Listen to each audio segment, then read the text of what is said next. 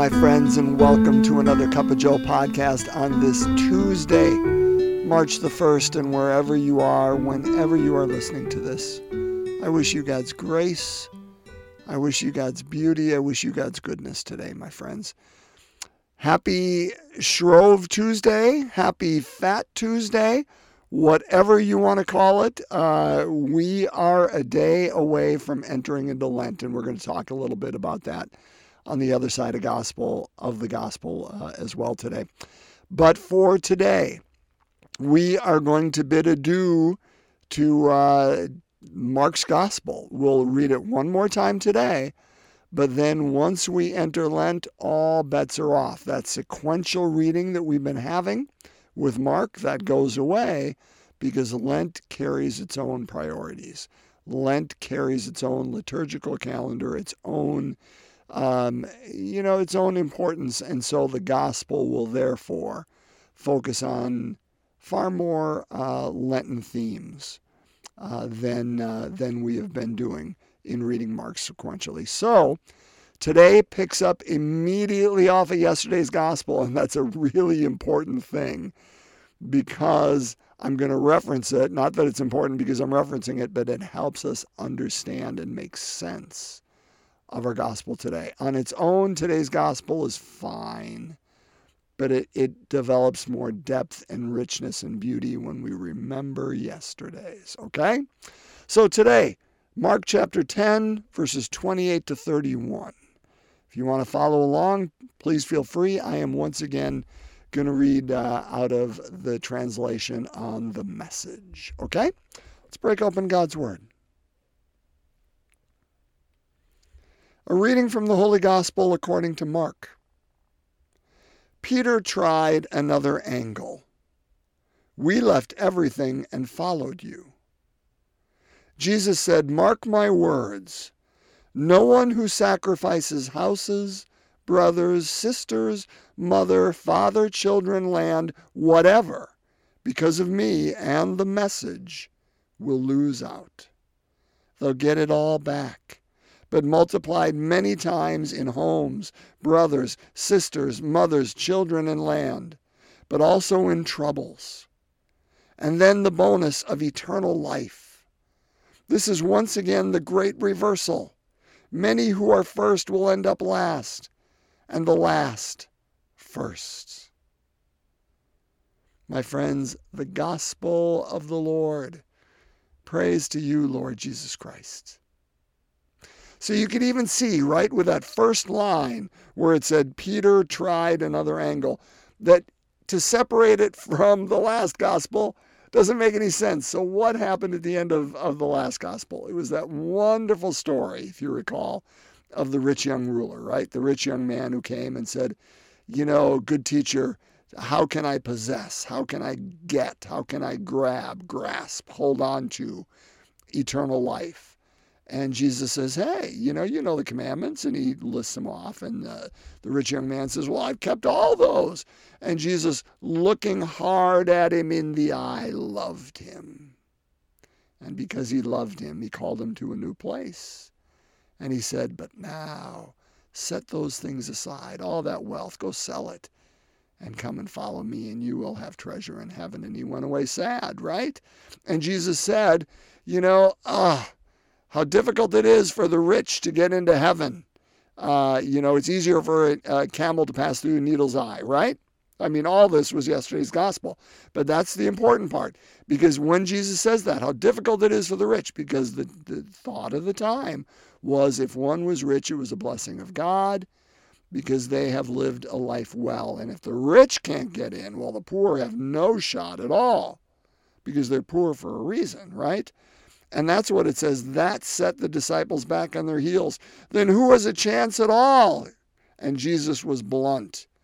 No chance at all if you think you can pull it off by yourself. Every chance in the world if you let God do it. That's where yesterday ends. They're like, man, nobody's getting in. And Jesus says, You're right.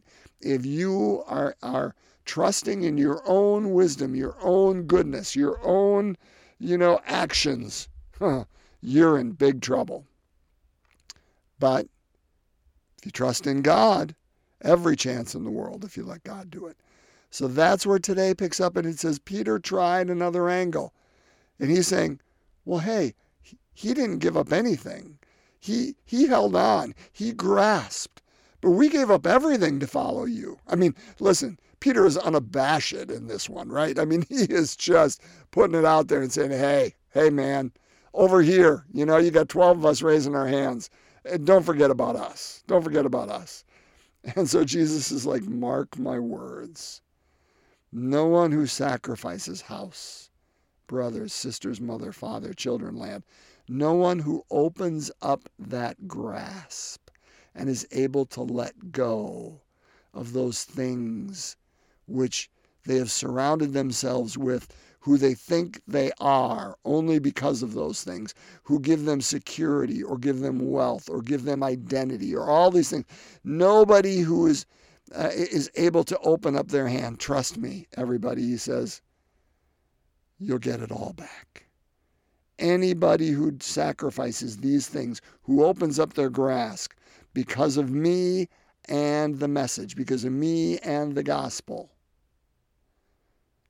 nobody's going to lose out. You get it all back, multiplied many times over. Many homes, brothers, sisters, mothers, children, land, but also troubles. Brothers and sisters, we are about to enter Lent, right? And I promised you I would talk a little bit about uh, Shrove slash uh, Fat Tuesday. Uh, again, whatever you call it. Uh, think Shrove Tuesday kind of has that penitential feel over it, right? Right?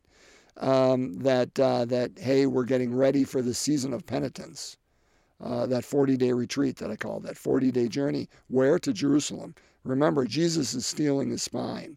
Since the hinge of Mark's gospel, that's where he's going into suffering, leaning into it, because it's not the end point there. Um, and uh, and and Shrove Tuesday has that connotation that it says, "Hey, buckle up, get ready for the season of penitence." We're doing it too. But but Fat Tuesday uh, has a very different feel, right?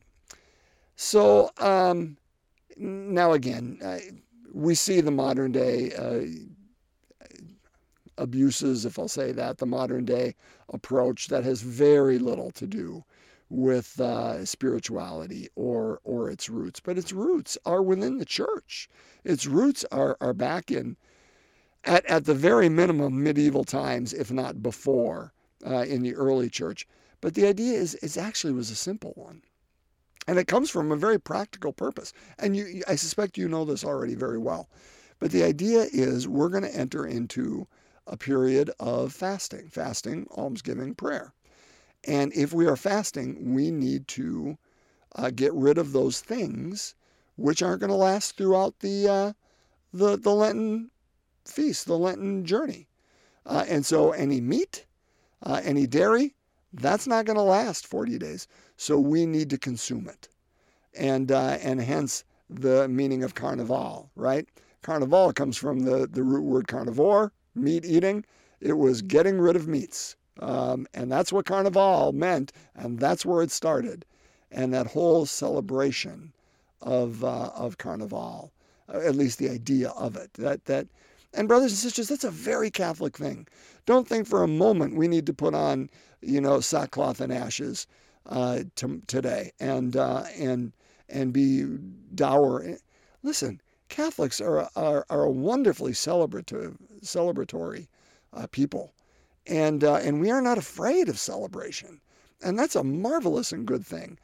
And and so of course, uh, not only was it the meat and the dairy, but it was any other uh, thing that may not last. I mean, um, and uh, and that developed into this idea of Fat Tuesday, which in its literal translation means Mardi Gras. And so Mardi Gras, Carnival, those things come from our practices of approaching Lent and being serious, but also a practical idea of let's get rid of the food, but that idea of celebration before we enter onto the journey. You know, if if you know, my friends, that uh, a, family member of yours is going to go off on a, on a long journey and it may be a while before you see them again, the night before that or the day before that, you celebrate with them. That's an appropriate thing.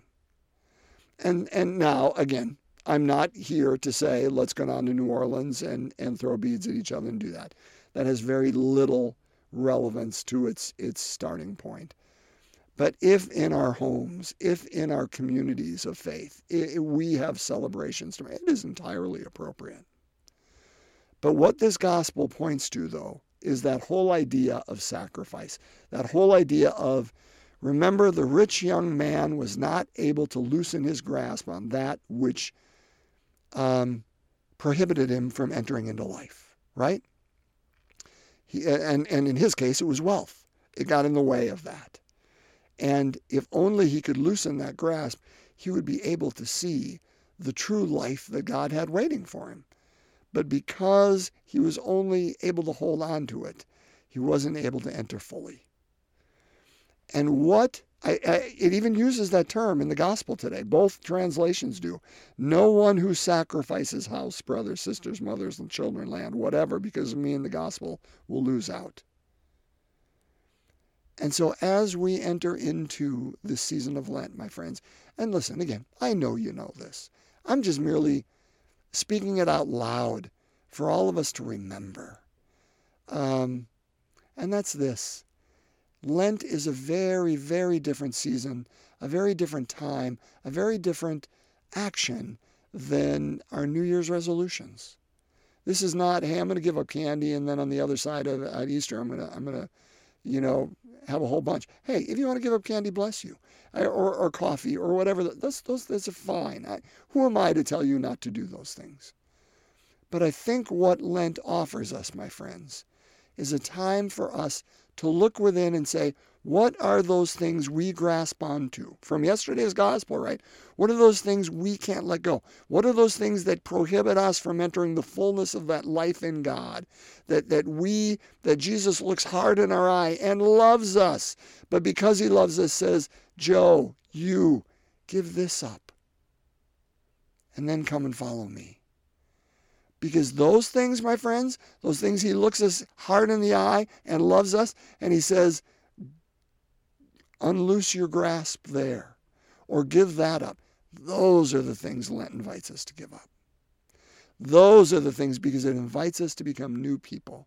It invites us to dare to live for 40 days without those things to see if we can develop a new identity, a new understanding of who we are, who God is, of our life without those items, those ideas, those attitudes, those actions, those thoughts, whatever it is.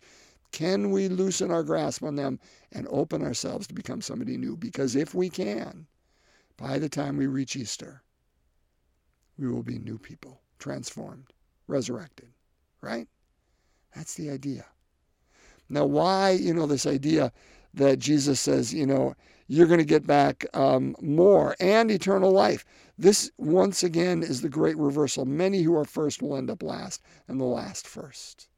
Now, again, I don't want to pretend I understand what Jesus is saying here, but here's what comes to my mind. Um, take it for what it's worth. I've used this example before. Um, not for a while, but I know I've used it before. Uh, years ago, I want to say gosh, 50 years ago, give or take, there was a play that was entitled The Last Judgment. And effectively, the play was this, or the end, the, the, the culmination, the climax. That people died, all of us died, and we went to the kingdom and we were standing in front of the pearly gates. But, uh, you know, the Lord was delayed in coming to open them and inviting us in. And instead, we're standing there and we look around and we see other people whom we don't care for, or other groups that we thought aren't worthy of being in the kingdom, or other people who uh, chose occupations that we thought were less than ours, or or said things that that hurt us, or or did things that we felt were, were not worthy of the gospel, and and in a sense, what happens with these crowds is many of them work themselves in a lather and say, Look, look, he's going to forgive them too. And they storm off. And that's the last judgment. Is that last judgment is one that we bring upon ourselves. That that idea that even before the, the kingdom of God, when we're virtually in the presence of God, we are still concerned about ourselves, think we've done it on our own, our own legacy. It's our goodness that brought us there, and not the grace and goodness of God. And, and that idea that I am not one with those people, whoever those people are over there, that I'm getting angry about that God's going to forgive them too. To the extent, my friends, that you and I are able to look around even at our enemies, because that's what Jesus is talking about when he says love our enemies. The extent that we can look around and say, He loves them too, and we are good with that, we've reached what Jesus is talking about. That point where we have, are, are able to open our grasp and gain all these other mothers, brothers, sisters, fathers, children, land, all that. Why? Because we are one. Now, none of us are there perfectly yet. But, brothers and sisters, that's the journey. To the extent that we realize we are in communion with that communion of saints, both those who have lived before us, already died, and those who are present among us. To the extent that we are open to that, that's exactly what Jesus is, is talking about. Yeah, it's going to bring sufferings, it's going to bring pain. There are going to be people that do not care for the choices that we make. But, brothers and sisters, to the extent that we see that we are one, we're there. To the extent that we do not, um, the last shall be first, the first shall be last. That oneness, it doesn't make any sense. That great reversal of which Jesus speaks. My friends, make sure you celebrate well today. We enter the journey tomorrow. Ponder well what it is we grasp, because that's what our God invites us to loosen, you and I, as we enter into this journey. Why? Because then when we are more open to that life of God, that life that flows through us, when nothing is in between us so we can live that well, well, automatically we live that life well with one another too.